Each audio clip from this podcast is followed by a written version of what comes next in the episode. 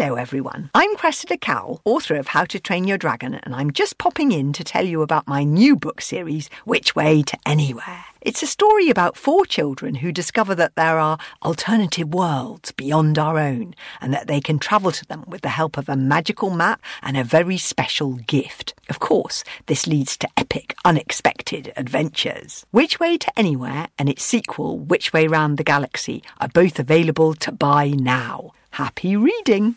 Hello, ahoy, and welcome to a brand new episode of the Fun Kids Science Weekly. My name's Dan, thank you for being there. If you've never heard us before, well, you've stumbled upon the smartest show in the history of the solar system. Who knew? How lucky are you? Every week, we look at all the science secrets that are lurking through the universe, sometimes in space, sometimes in jungles, other times underwater, and we cover all that this week. You can hear about the future of robots. Seriously, how tiny ones could soon swim through your blood to save your life. We'll talk about that with the genius On Shun Pak. So these robots are very small, so there is like thickness of your size of your hair. So it turns out that when you want to have this robot to swim in such a small scale, so the way that they need to swim is very different from how we swim. So the idea is how can we use a computer algorithm to teach them how to swim by itself without us telling them how to swim. And you can hear another brilliant episode of Amy's Aviation, learning about everything to do with planes. This week, it's about what actually powers them. This means that the jet engine and the plane it's attached to are off.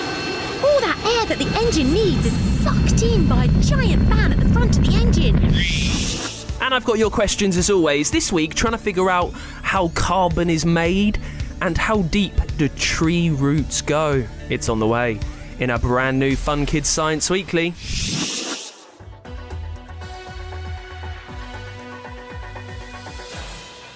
We start every show in the same way, looking at what science has been in your news this week. The James Webb Space Telescope, it's back again. We love hearing about it. That massive telescope looking at the oldest parts of the universe. It's taken a picture of the pillars of creation. It's a phenomenon that shows stars being made. In the picture, you'll see beams of almost cloudy light that shoot upwards like two towers, and the picture was taken uh, of things 6,500 light years away. Also, space probes have found a big crater being made on Mars. It threw rocks and ground 19 miles away. It's made a 150 meter wide bowl and it, it's kind of been made by something the size of a truck colliding with the red planet and making its mark. How amazing is it? We're doing things in the universe, sending rovers to Mars, and they are catching space history as it is being made. It will leave us much better prepared for what could happen here on Earth one day. And finally, the Woodland Trust is urging you not to dump your pumpkins. We're a little after Halloween now, but if you do have some lying around, the Woodland Trust charity says they can be very harmful to hedgehogs. Many people think that putting pumpkins in the woods is a good idea because they turn to compost and can help trees. But the charity actually says they're quite toxic if hedgehogs eat them and instead could be used as bird feeders or donated to farms as animal feed. What a brilliant idea! Making an old pumpkin into a bird feed, encouraging more wildlife in the ecosystem of your garden. That's fantastic. Let's catch up with Professor Hallux now. Every week, we hear from loads of our favourite science geniuses on the show. For the last few weeks, we've been hearing Hallux's Hydration Help Desk.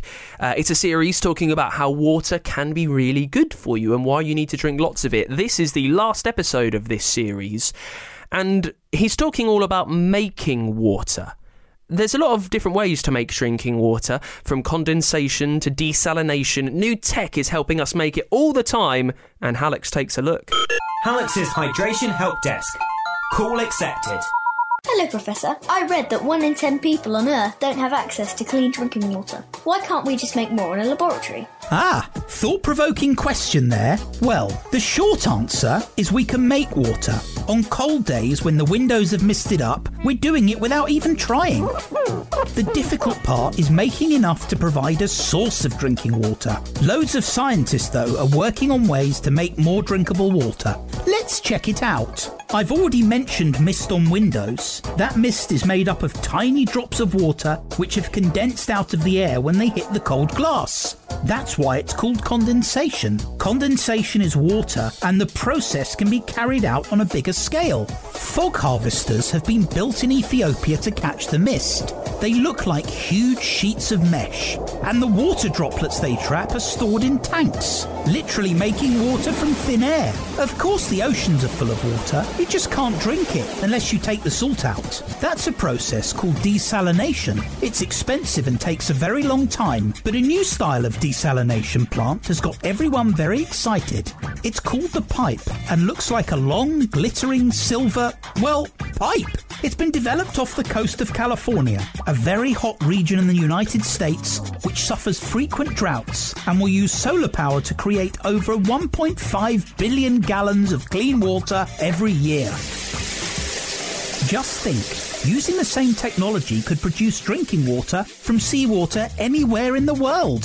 Hmm, Nanobot, aren't we told that electronic objects and water are two things that don't go together? How does it all work? Well, the tiny particles of salt in the water have a positive charge, and the molecules of water themselves have negative charges. A small electric current is sent through the water. Electric currents have a positive and negative aspect, and because opposites attract, the ions in the water are separated, enabling the salt to be removed. Incredible. Given that one in ten people across the world don't have access to clean running water, this technology could help millions across the world. All right, let's do my favourite part of the show. Uh, it's where I find your questions. You normally send them to me as voice notes on the Free Fun Kids app, and then I do a lot of digging. I spend hours looking online and through books, just diving into science, trying to figure out the answer for you. I love it, and I love all the questions that you send as a voice note on the Free Fun Kids app. Just like this from Barney. Hello, my name is Barney.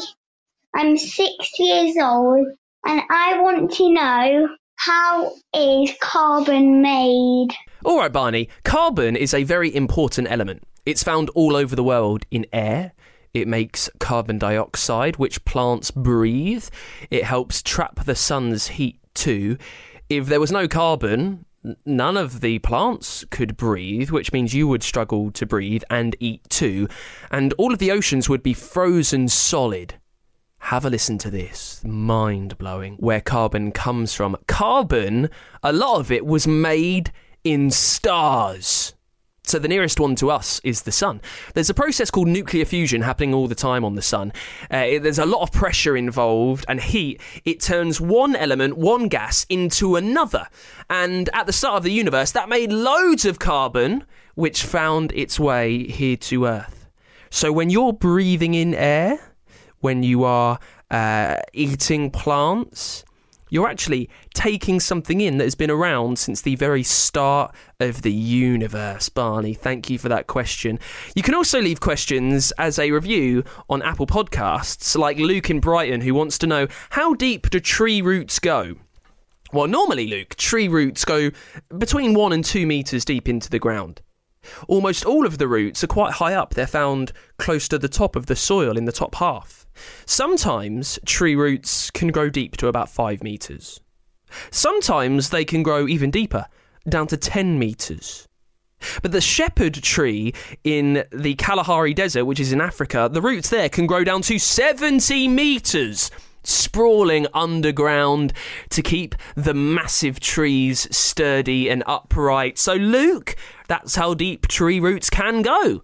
Up to 70 metres down in the ground. Thank you so much for your question. If you've got something that you want answered next week on the podcast, dead easy, get out the Free Fun Kids app, click record a message, and send it through to me as a voice note. I cannot wait to hear what you want to ask. Hello, everyone. I'm Cressida Cowell, author of How to Train Your Dragon, and I'm just popping in to tell you about my new book series, Which Way to Anywhere. It's a story about four children who discover that there are alternative worlds beyond our own and that they can travel to them with the help of a magical map and a very special gift. Of course, this leads to epic, unexpected adventures. Which Way to Anywhere and its sequel, Which Way Round the Galaxy, are both available to buy now. Happy reading! It's the Fun Kids Science Weekly. Now, big news this week scientists have taught robots how to swim. Let's find out more with On Shun Pak, who's from the University of Santa Clara. Uh, Onshan, thank you for joining us. No, uh, my pleasure. First off, why teach these small robots how to swim? What gave you that idea? Yeah, so there are many applications of these, you know, micro robots, right? For example, so these robots are very small, so there is like thickness of your size of your hair. So it turns out that when you want to have this robot to swim in such a small scale, so the way that they need to swim is very different from how we swim. So the idea is how can we use a computer algorithm to teach them how to swim by itself without us telling them how to swim. So, and there are many applications. If we can make this work, we can have these micro robots to deliver drugs in our body, to perform uh, surgery for us inside our body. So there are a lot of applications of these micro robots. Yeah. These small robots, you say, they are no bigger than our hair. What are they made of then? There can't be that much inside the robots if they're so small.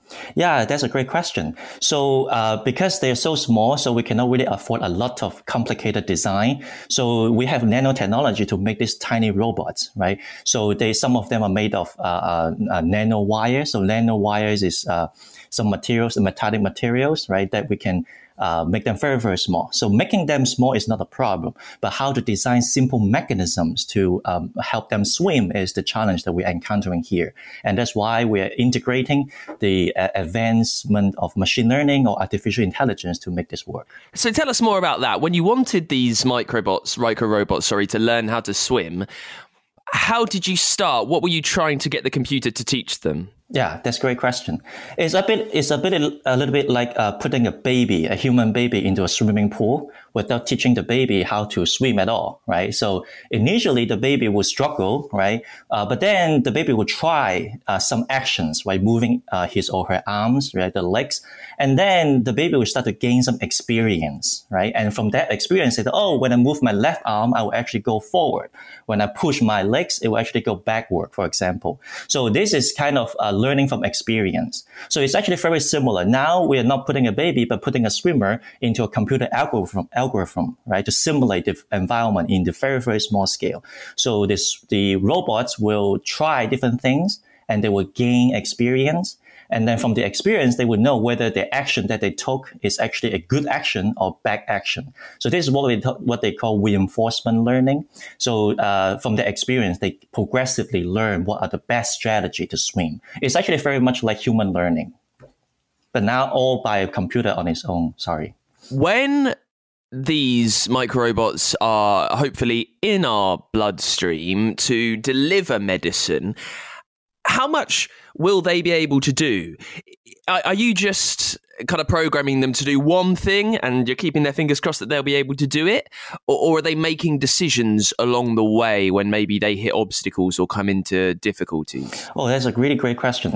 So, uh, yeah, so now we are doing the very first step, which is to help them, uh, to have them teach themselves how to swim. So they interact with the environment and then they try to learn what is out there and then try to perform the actions. But this is only the very first step, right? Learning how to swim. And then we do the second step, which is how do they navigate from one point to the other point, right? So they, they not only know, they not only need to know how to swim, they also need to know how to turn, for example right? When you want to turn around, they need to do other actions rather than just swimming straight, right? So this is uh, the swimming and the navigation part. But when you want to deliver drugs to different part of our body, you know, you don't just need to know how to swim. You may also need to know how to crawl on surfaces like intestines, for example. So now they will need to adjust, you know, uh, their movements from swimming to uh, crawling, right? And sometimes they may need to jump around obstacles, as you said, right? So it's, it's pretty much like a triathlon. So that is the next step we try to do. Now we're just doing swimming, but later on we need to we, we need to make it more like a triathlon that can adjust their movements around the body, so they can they can really do the drug delivery or microsurgeries that we are envisioning. You say they need to crawl, they need to swim. What actually is powering the robot? I mean, they can't have arms and legs, surely. Great. So, uh, yeah, so there are many ways to power this. So right now, so sometimes people use external magnetic field. So this micro robot, uh, um, some of some of them are made of magnetic components. So we will actuate or make them move by adjusting the external magnetic field, so that they can move their arms, they can or, or not arms, but they're different components, mechanical components, based on the response, their response to the external magnetic field using magnets, basically. Now this is happening at the moment the the way AI and robots change grows year on year on year on year. What are you looking forward to see robots be able to do in kind of five or ten years time? Uh, yeah, so there's a lot of opportunity opportunities in this field, right? As we mentioned, you know, right now we're really just doing the first step, you know, having them to swim in. Uh, but later on, as I said, we need to have them crawl, have them jump around obstacles. Uh, we also want them to be able to actually detect, you know, you know, uh, some chemical signals. For example, they want to get to somewhere we don't know, uh, let's say where the cancer cell is. If we're able to actually have them find uh, what uh, what they need to find and then go there by themselves autonomously, that will be a great help to the that will be an evolution of the medical treatment of many diseases. So that will be you know uh, the uh, far-reaching goal we're trying to get. You know when you see sci-fi movies when the robots take over and there are always people in like white lab coats and they're always panicked and it's kind yeah. of like they they've pushed it too hard. I guess are you ever worried that that that that might be you. Yeah, yeah. and I, I, I, this is interesting. I keep thinking about this myself as well. Yeah, but sometimes I think that you know even things that are not as smart as this kind of smart robots uh, that human make, they can all make mistakes as well, right? So even a car that we design, right, they can also turn out to be a disaster if we don't use them properly. Yeah. So whether they have artificial intelligence or, you know, without artificial intelligence, I think humans just need to be responsible and then, you know, design the machines, the robot, you know, in, in a good manner that they won't harm us in, in, uh, in the future. So, well, it's been a real treat to chat to you all the way from uh, California early in the morning for you. So I really appreciate you taking the time On Shun Pak. Thank you for being there. No problem. Thank you. Thanks for talking with me.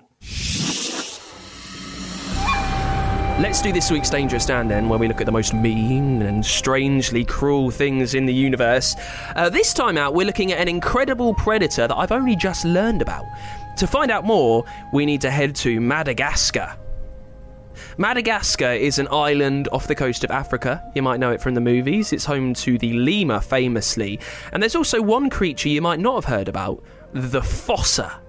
Now, why I love doing this podcast with you, it's just learning about so many incredible beasts that we never talk about. The fossa normally has a golden sandy coat. It's got wide searching eyes, small open ears. They look a bit like a small panther, but are more closely related to the mongoose and it looks like a big cat, but kind of closer to the mongoose. It's the largest of all the carnivores on Madagascar. And they're the oldest too. They've been around for years and years and years. They eat lemurs and birds and rodents and lizards.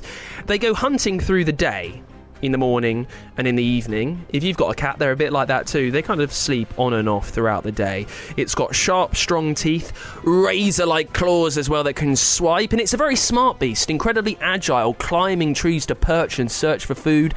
Now, they can be quite heavy for their size, but what's brilliant, the fossa is amazingly quick. Supple and flexible, and it, if it wants its dinner, it's remarkably deadly, which means the fossa from Madagascar needs to go on our dangerous stand list. Okay, last up this week, let's get another episode from Amy's Aviation. Earlier, we heard from Hallux. We're always hearing from genius friends of the show. Amy loves aeroplanes and loves talking about why they fly, what the wings are made of. We've heard about what the propellers do. This week on Amy's Aviation, it's all about jet engines and how they power planes to keep them in the sky. We've been making some more paper planes in class. Bad, but even my best ones don't stay up very long. What my plane really needs is more thrust. You see, if you want your aircraft to fly, it needs lift to get it into the air. But it's thrust that keeps it going once it's up there. Some aircraft use propellers to create thrust, using the movement of air over the propeller blades. But there's another, more powerful way to do the job.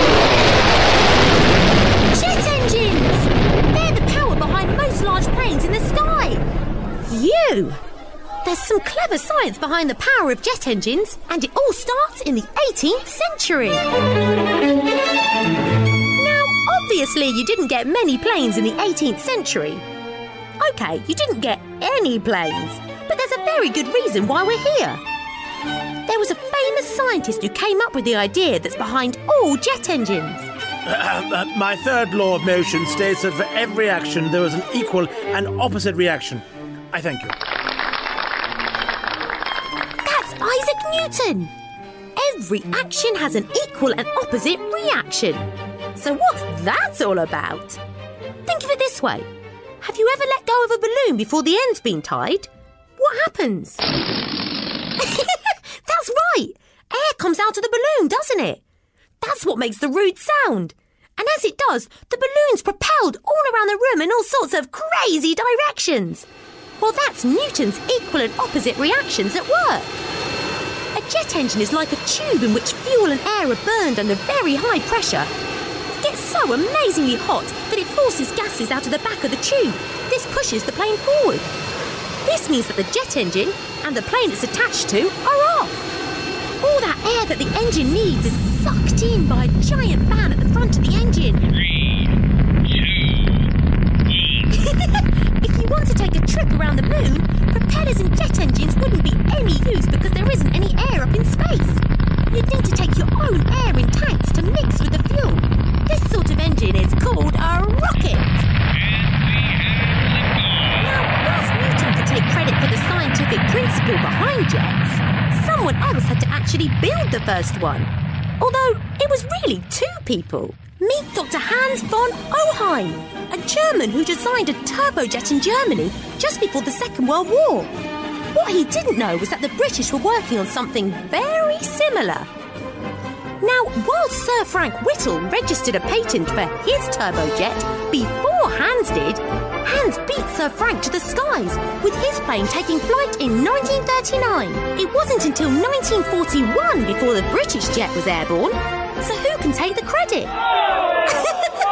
These days, both designers are recognised as being the co-inventors of the jet engine, even though both worked separately and knew nothing of the other's work.